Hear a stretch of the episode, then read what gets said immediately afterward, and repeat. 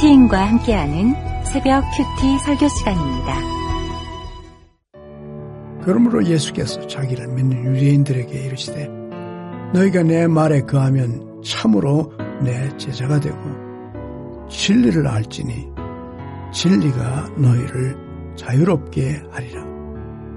그들이 대답하되 우리가 아브라함의 자손이라 남의 종이 된 적이 없거늘 어찌하여 우리가 자유롭게 되리라 하느냐. 예수께서 대답하시되 진실로 진실로 너희에게 이르노니 죄를 범하는 자마다 죄의 종이라. 종은 영원히 집에 거하지 못하되 아들은 영원히 거하나니 그러므로 아들이 너희를 자유롭게 하면 너희가 참으로 자유로우리라. 나도 너희가 아브라함의 자손인 줄 아노라. 그러나 내 말이 너희 안에 있을 것이 없으므로 나를 죽이려 하는도다. 나는 내 아버지에게서 본 것을 말하고 너희는 너희 아비에게서 들은 것을 행하느니라. 대답하여 이르되 우리 아버지는 아브라함이라 하니 예수께서 이르시되 너희가 아브라함의 자손이면 아브라함이 행한 일들을 할 것이거늘 지금 하나님께 들은 진리를 너희에게 말한 사람이 나를 죽이려 하는도다. 아브라함은 이렇게 하지 아니하였느니라. 너희는 너희 아비가 행한 일들을 하는도다.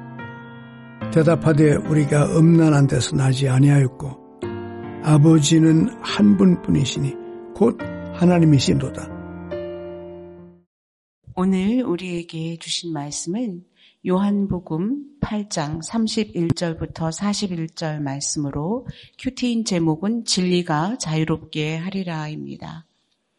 담임 목사님께서 2021년 3.1절날 동일한 본문으로 큐티에서 전해주신 내용을 기반으로 큐티 노트에서 전해주신 내용을 기반으로 어떻게 해야 진리 안에서 자유로울 수 있는지 묵상한 내용을 나누겠습니다. 우리가 진리 안에서 자유롭게 되려면 첫째, 주의 말씀에 거하고 진리가 무엇인지 알아야 합니다. 오늘 본문 시작인 그러므로는 30절의 내용인 많은 사람이 예수를 믿었으므로를 뜻합니다. 그런데 왜 예수님은 그를 믿는다는 유대인들에게 너희가 내 말에 거하면 참으로 내 제자가 되고 진리를 알지니 진리가 너희를 자유롭게 하리라고 말씀하셨을까요? 예수님은 주님이 하나님의 아들이라는 것을 알면서도 예수님 말씀을 여전히 믿지 못하는 유대인의 속마음을 아셨습니다. 그래서 믿는다고 말하는 유대인들에게 그의 제자가 되기 위해서는 주님 말씀을 듣고 그 말씀대로 살아야 한다고 말씀해 주시는 것입니다. 제자라는 단어는 스승을 따르고 사랑한다는 의미를 포함합니다. 그러니까 매일 말씀을 듣고 말씀대로 살지 않으면 주님을 따르고 사랑하는 제자가 될 수 없다는 말이기도 합니다.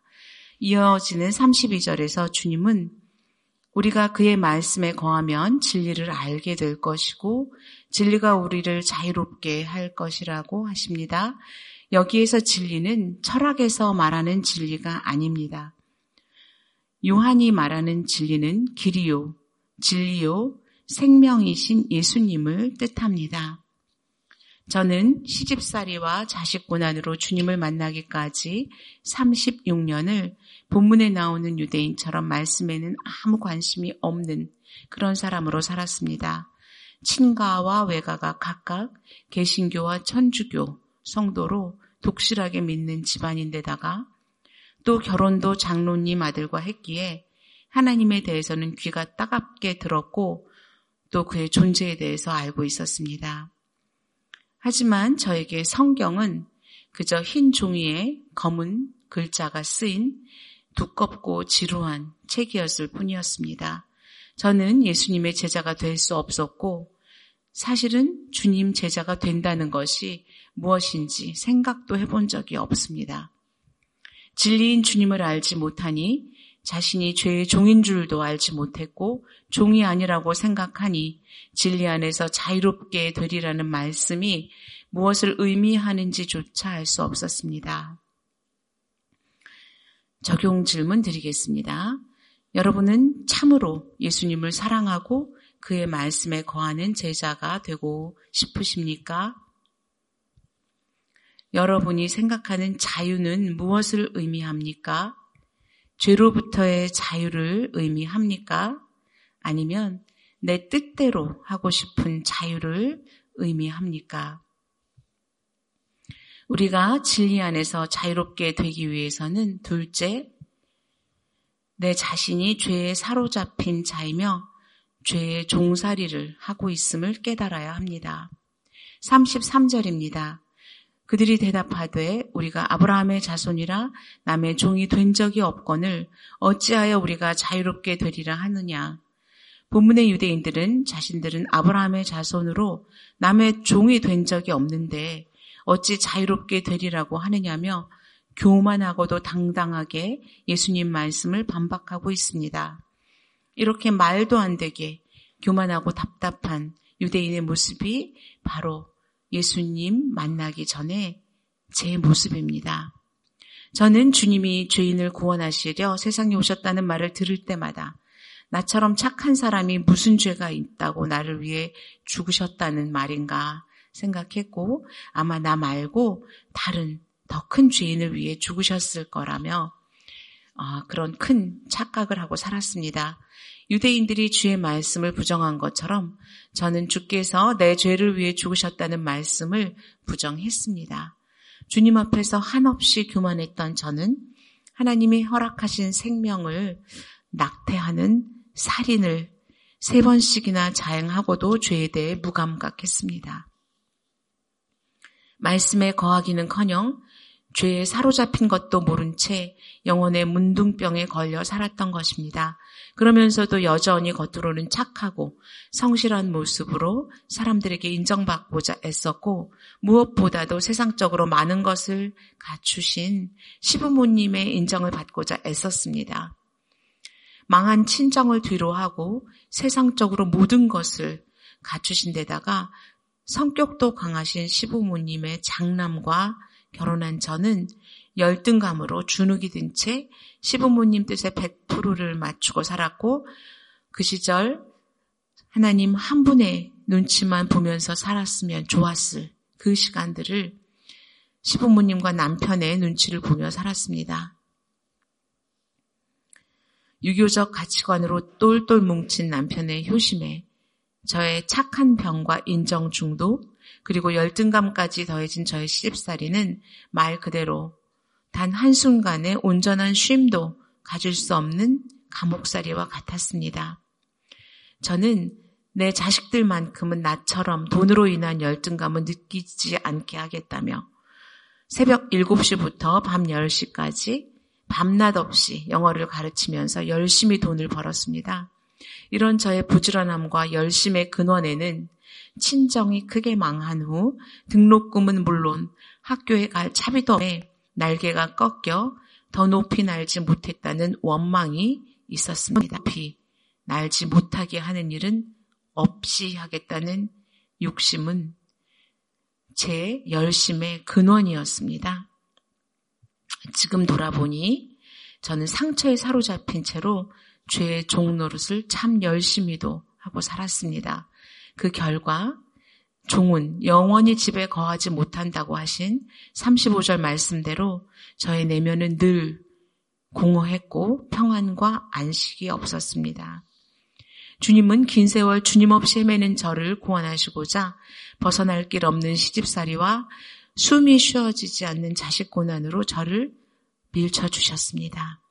말씀에 전혀 관심이 없는 저로 하여금 주님의 이름을 부르게 할 방법은 아마도 도저히 대항할 수 없는 남편과 권세 있는 시부모님 밑에서 감옥에 갇힌 듯한 삶을 살게 하는 길밖에 없음을 하나님은 아셨던 거죠. 저는 시집살이를 하면서 쌓여가는 분노와 미움 그리고 숨이 쉬어지지 않는 억압으로 죽을 것 같았고 그제서야 주님을 찾기 시작했습니다. 주님은 잃어버린 양 한 마리인 제가 주께 돌아오기를 오래 기다리셨고 드디어 평생 잊지 못할 이사야서 30장 26절 말씀으로 저를 찾아와 주셨습니다. 여호와께서 자기 백성의 상처를 싸매시며 그들의 맞은 자리를 고치시는 날에는 달빛은 햇빛 같겠고 햇빛은 7배가 되어 7날의 빛과 같으리라. 이 말씀은 주께서 나는 내가 아픈 것을 지켜보며 더 많이 아팠다고 그리고 내가 돌아오기를 오래 기다렸다고 직접 나에게 말씀해 주시는 아버지 하나님의 아프고도 절절한 사랑의 메시지였습니다. 그리고 주님은 마침내 36절 말씀대로 하나님의 아들만이 줄 수 있는 회개와 자유를 선물로 주셨습니다. 적용 질문입니다. 주님 말씀에 반박하고 싶은 적이 있습니까? 있다면 어떤 말씀에 반박하고 싶으십니까? 여러분은 예수님 보혈이 아니면 우리가 영원히 아버지 집에 거할 수 없는 죄인임을 인정하십니까? 이제 마지막으로 우리가 진리 안에서 자유롭게 되기 위해서는 날마다 들은 말씀을 지켜 행해야 합니다. 37절입니다. 나도 너희가 아브라함의 자손인 줄 아노라. 그러나 내 말이 너희 안에 있을 곳이 없으므로 나를 죽이려 하는도다. 주님은 자신들이 아브라함의 자손이라고 뽐내는 이런 유대인들에게 그의 말씀이 들어갈 곳이 없다고 말씀하십니다. 이 말은 유대인들이 워낙 율법주의적 편견과 고정관념에 사로잡혀 있기 때문에 주님의 구속사 말씀이 들어갈 곳이 없다는 뜻입니다. 이어서 38절에 나는 내 아버지에게서 본 것을 말하고 너희는 너희 아비에게서 들은 것을 행하느니라고 하신 말씀도 하나님은 구원을 위해서 일하시는데 유대인들은 오직 율법으로 사람을 정죄하는 것만 자녀들에게 보였기에 자손인 너희도 율법에 매여 있다는 말씀입니다. 주님의 말을 반박하는 유대인들, 이 조상들의 삶은 또 어떤 모습이었을까? 어떤 모습이었기에 이런 꾸중을 하시는가 생각해 보니 이 모습은 다름 아닌 저의 모습이 아닌가 싶습니다. 참으로 영원히 아버지 집에 거할 수 없는 저의 가치관을 변화시키기 위해 시부모님이 수고하셨고 또 자식들이 수고했습니다. 그런데 오늘은 제 안에 깊이 자리 잡은 무시와 교만의 죄를 깨닫게 해준 여동생의 수고하는 인생에 대해 잠시 나누고자 합니다. 이전 새벽 큐티 설교에서 한번 소개한 적이 있는 제 여동생은 8남매 중에 셋째 딸로 태어나 형제 중에 가장 예쁘고 똑똑하다는 칭찬을 받으며 자랐습니다. 하지만 아버지의 암 치료차 건너간 미국에서 아버지의 시한부 선고와 문화 충격 그리고 난파선에 올라탄 듯 흔들리는 가정 환경을 견디지 못한 사춘기 나이의 동생은 정신증으로 힘들어 했습니다. 하지만 모두가 아버지 치료에 집중하는 사이 병은 깊어졌고 결국은 조현병 진단을 받게 되었습니다. 아버지가 돌아가시고 동생을 돌보던 어머니마저 돌아가시니 미국에 사는 6의 형제들 중 동생을 돌볼 수 있는 형제는 없었고 그 당시 담임 목사님의 큐티 모임에서 크게 은혜 받고 있었던 언니가 동생을 한국으로 데리고 오는 적용을 했습니다. 저는 모든 형제들에게 나는 시집살이도 하고 있고 자식도 셋이나 있어서 어느 정도의 경제적 도움을 주는 것 외에는 할 수 있는 일이 없다고 말하고 동생을 돌보는 일을 피해가고자 했습니다. 하지만 주님 생각은 다르셨던 것 같습니다. 동생을 한국으로 데리고 온 지 몇 년이 지난 후 큰언니는 미국으로 이민을 가버렸습니다. 그러다 보니 동생을 돌보는 일은 어쩔 도리 없이 저의 몫이 되었습니다. 동생의 상태에 따라 그룹홈과 병원 그리고 지원주택을 오가며 지냈는데 혼자 지내던 그 시간에 동생은 약 복용을 소홀히 했고, 그러는 바람에 코로나가 기승을 부리던 2021년 여름에 입원을 했어야 했습니다. 그리고 2년여 기간 동안 입원 생활을 했습니다. 몇 달 전 퇴원을 의논하는 제게 주치의 선생님은 동생이 병에 대한 인식이 희박하고 혼자 생활할 수 없는 상태라 퇴원하면 며칠 만에 다시 재입원을 하게 될 것이라고 하시면서 정신요양원으로 갈 것을 추천하셨습니다. 저는 동생을 요양원에 입소시키고 나면 나의 부담이 덜어지겠다는 생각으로 용인에 있는 병원과 송추에 있는 요양원을 오가며 면접을 하고 입소 허락을 받았습니다. 그런데 이번에도 주님의 생각은 저희 생각과 달랐습니다. 시집살이 고난을 통해 낙태죄를 깨닫게 하시고 분수령적인 회개를 하게 하신 주님은 제게 동생의 짐을 벗는 홀가분함이 아닌 또 한 번의 분수령적인 회개를 선물하셨습니다.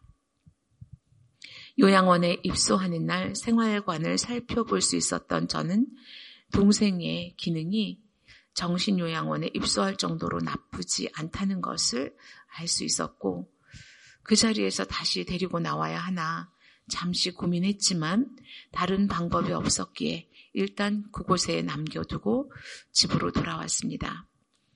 이후 며칠을 어떻게 해야 하나 고민하던 제게 하나님은 회개의 영을 부어주셨고, 병들어 42년을 살면서 형제들에게서도 문전박대 당하는 세월을 살아가는 동생을 저는 또 얼마나 무시했는지 보게 하셨습니다.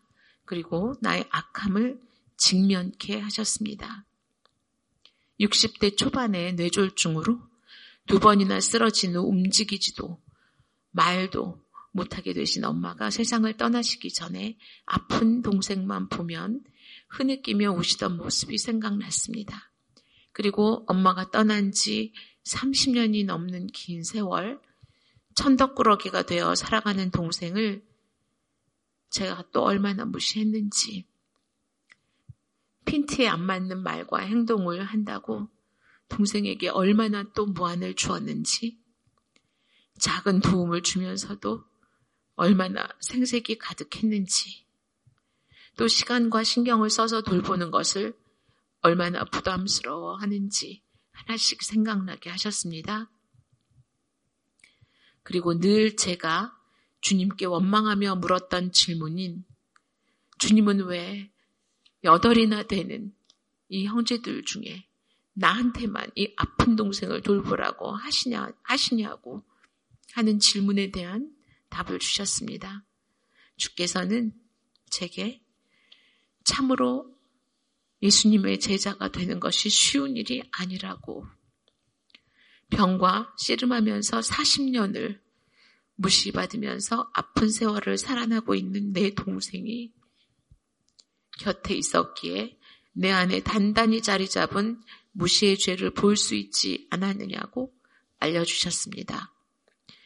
저는 남편에게 동생을 요양원에서 데리고 나오겠다고 했습니다. 남편은 제가 동생 일로 신경 쓰고 힘들어하는 것을 싫어합니다. 사실 어떤 남편이 처남이 셋이나 있는데 자기 아내에게 아픈 처제를 맡긴 것을 좋아하겠습니까? 저는 남편에게 나는 아마 예수님이 내 앞에 지금 나타나셔도 알아보지 못할 사람이라고, 그리고 이런 나 자신에게 다시 한번 기회를 줘보고 싶다고 했고, 남편의 허락을 받았습니다. 그리고는 입소한 지 닷새 만에 동생을 데리고 나왔습니다. 긴 입원 생활 후 다시 사회에서 생활하기 위해서는 처리할 일이 많았습니다. 하지만 그 모든 일에 주님이 함께 해주시는 것을 체험했습니다. 그 중에서도 제 시간에 동생의 약을 복용하도록 챙기는 일이 가장 시급했는데, 현대 문명 덕분에 매일 아침과 저녁 동생이 약 먹는 현장을 화상통화로 확인하면서 도울 수 있었습니다. 또 오빠의 경제적 지원으로 매일 3시간씩 요양보호사님의 방문을 받고 있는 동생은 지난해 5월 병원에서 퇴원한 후 지금까지 잘 지내고 있습니다. 39절과 40절입니다. 예수님은 우리 아버지는 아브라함이라 하는 유대인들에게 아브라함의 자손이면 아브라함이 행한 일들을 해야 하는데 하나님의 진리를 전하는 예수님을 죽이려 한다고 하시며 나무라십니다. 매주 담임 목사님의 구속사 말씀을 듣고 큐티를 하고 있는 저는 제가 당연히 말씀에 거하는 줄 알았습니다. 하지만 여전히 처리되지 않는 세상 가치관으로 아픈 동생을 함부로 대하고 아픈 말을 쏟아내는데 주저함이 없는 나의 모습이 바로 예수님을 죽이는 것임을 깨닫습니다. 내 안의 숨은 죄를 직면하고 깨닫기까지 40년이 넘게 수고하는 동생을 이 시간 주께 올려드리며 기도합니다. 평생을 조현병에 시달리며 죄지을 정신도 여유도 없이 살아온 동생을 주께서 긍휼히 여겨주시고 보호해 주시기를 기도합니다. 말이 안 되는 소리를 하고 하루에도 수없이 전화를 해대는 동생을 대할 때면 또다시 감정의 소용돌이에 휩싸여 힘들어하는 저를 불쌍히 여겨주시고 동생 짐의 무게를 가벼이 여길 수 있도록 은혜를 베풀어 주시길 기도해 주시기 바랍니다. 이렇게 여전히 된 것이 없는 나의 모습이지만 그래도 매일 말씀에 거하며 나를 종노릇시키는 내 안의 죄악된 가치관과 악을 직면하고 회개하는 은혜를 누리는 삶을 살 때 나의 자식들이 그리고 후손들이 율법과 고정관념에 사로잡혔던 저의 옛사람이 아닌 회개하고 새사람이 된 부모를 기억하길 원합니다. 그래서 그들이 하나님 아버지를 인격적으로 만나 세상 욕심과 음란이 아닌 거룩을 향해 발걸음을 떼는 구원의 기적을 누릴 수 있기를 기도합니다. 마지막 적용 질문입니다. 여러분은 자녀들에게 어떤 부모로 기억되길 원하십니까? 함께 기도하겠습니다. 아버지 하나님, 오늘도 우리에게 말씀에 거하면 나의 참 제자라고 응원해 주시니 감사합니다. 제자로 일컬음 받기에 너무나 부족한 저이지만 그래도 주님 사랑하기에 말씀에 거하는 삶을 살고 싶습니다. 주님, 오랜 세월 큐티를 하며 세상 가치관을 가지치기 해왔기에 이제는 제 안의 가치관이 주님 보시기에 그런대로 괜찮은 줄 알았습니다. 하지만 동생이 자신도 어찌할 수 없고 수술로 나을 수도 없는 조현병과 40년이 넘도록 싸우는 그 혹독한 세월을 보내고 나서야 제 안에 보이지 않게 또아리를 틀고 있는 죄성을 직면할 수 있었습니다. 속지 않으시는 주님은 저의 거룩을 이루시고자 아픈 동생을 곁에 두시고 저를 다듬는 수고를 하시는데 저는 본문의 유대인들처럼 교만과 생색으로 가득한 채 원망하고 또 불평했습니다. 참으로 죄송합니다. 진리만이 우리를 자유케 하는 것을 잊지 말고 진리의 말씀에 거하며 말씀대로 지켜 행하는 우리가 되기를 원합니다. 언제라도 다시 죄의 종노릇을 할 수 있는 연약한 저희들입니다. 말씀의 왕노릇하는 공동체에 딱 붙어서 진리의 말씀으로 삶을 해석받고 옛사람의 습성을 벗어버리고 참 자유를 누릴 수 있기를 원합니다. 주님, 특별히 오늘은 17년 전에 올려드렸던 저의 기도를 들어주신 주님께 감사를 드리고 싶습니다.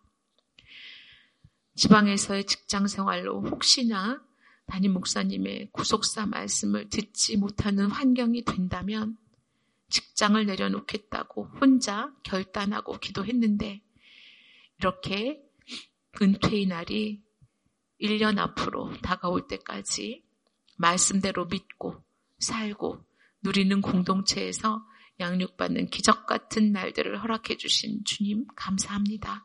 주님 앞에 가는 날까지 주님 말씀에 거하며 기쁘게 섬기는 주님의 제자로 살기 원합니다.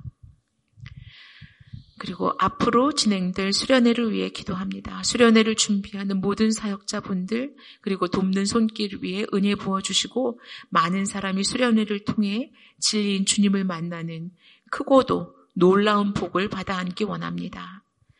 언제나 어디서나 사람 살리는 일에 모든 열과 성을 쏟으시는 담임 목사님의 영육간 건강을 지켜주시고 사역자분들의 가정과 자녀들을 지켜 보호하여 주시옵소서.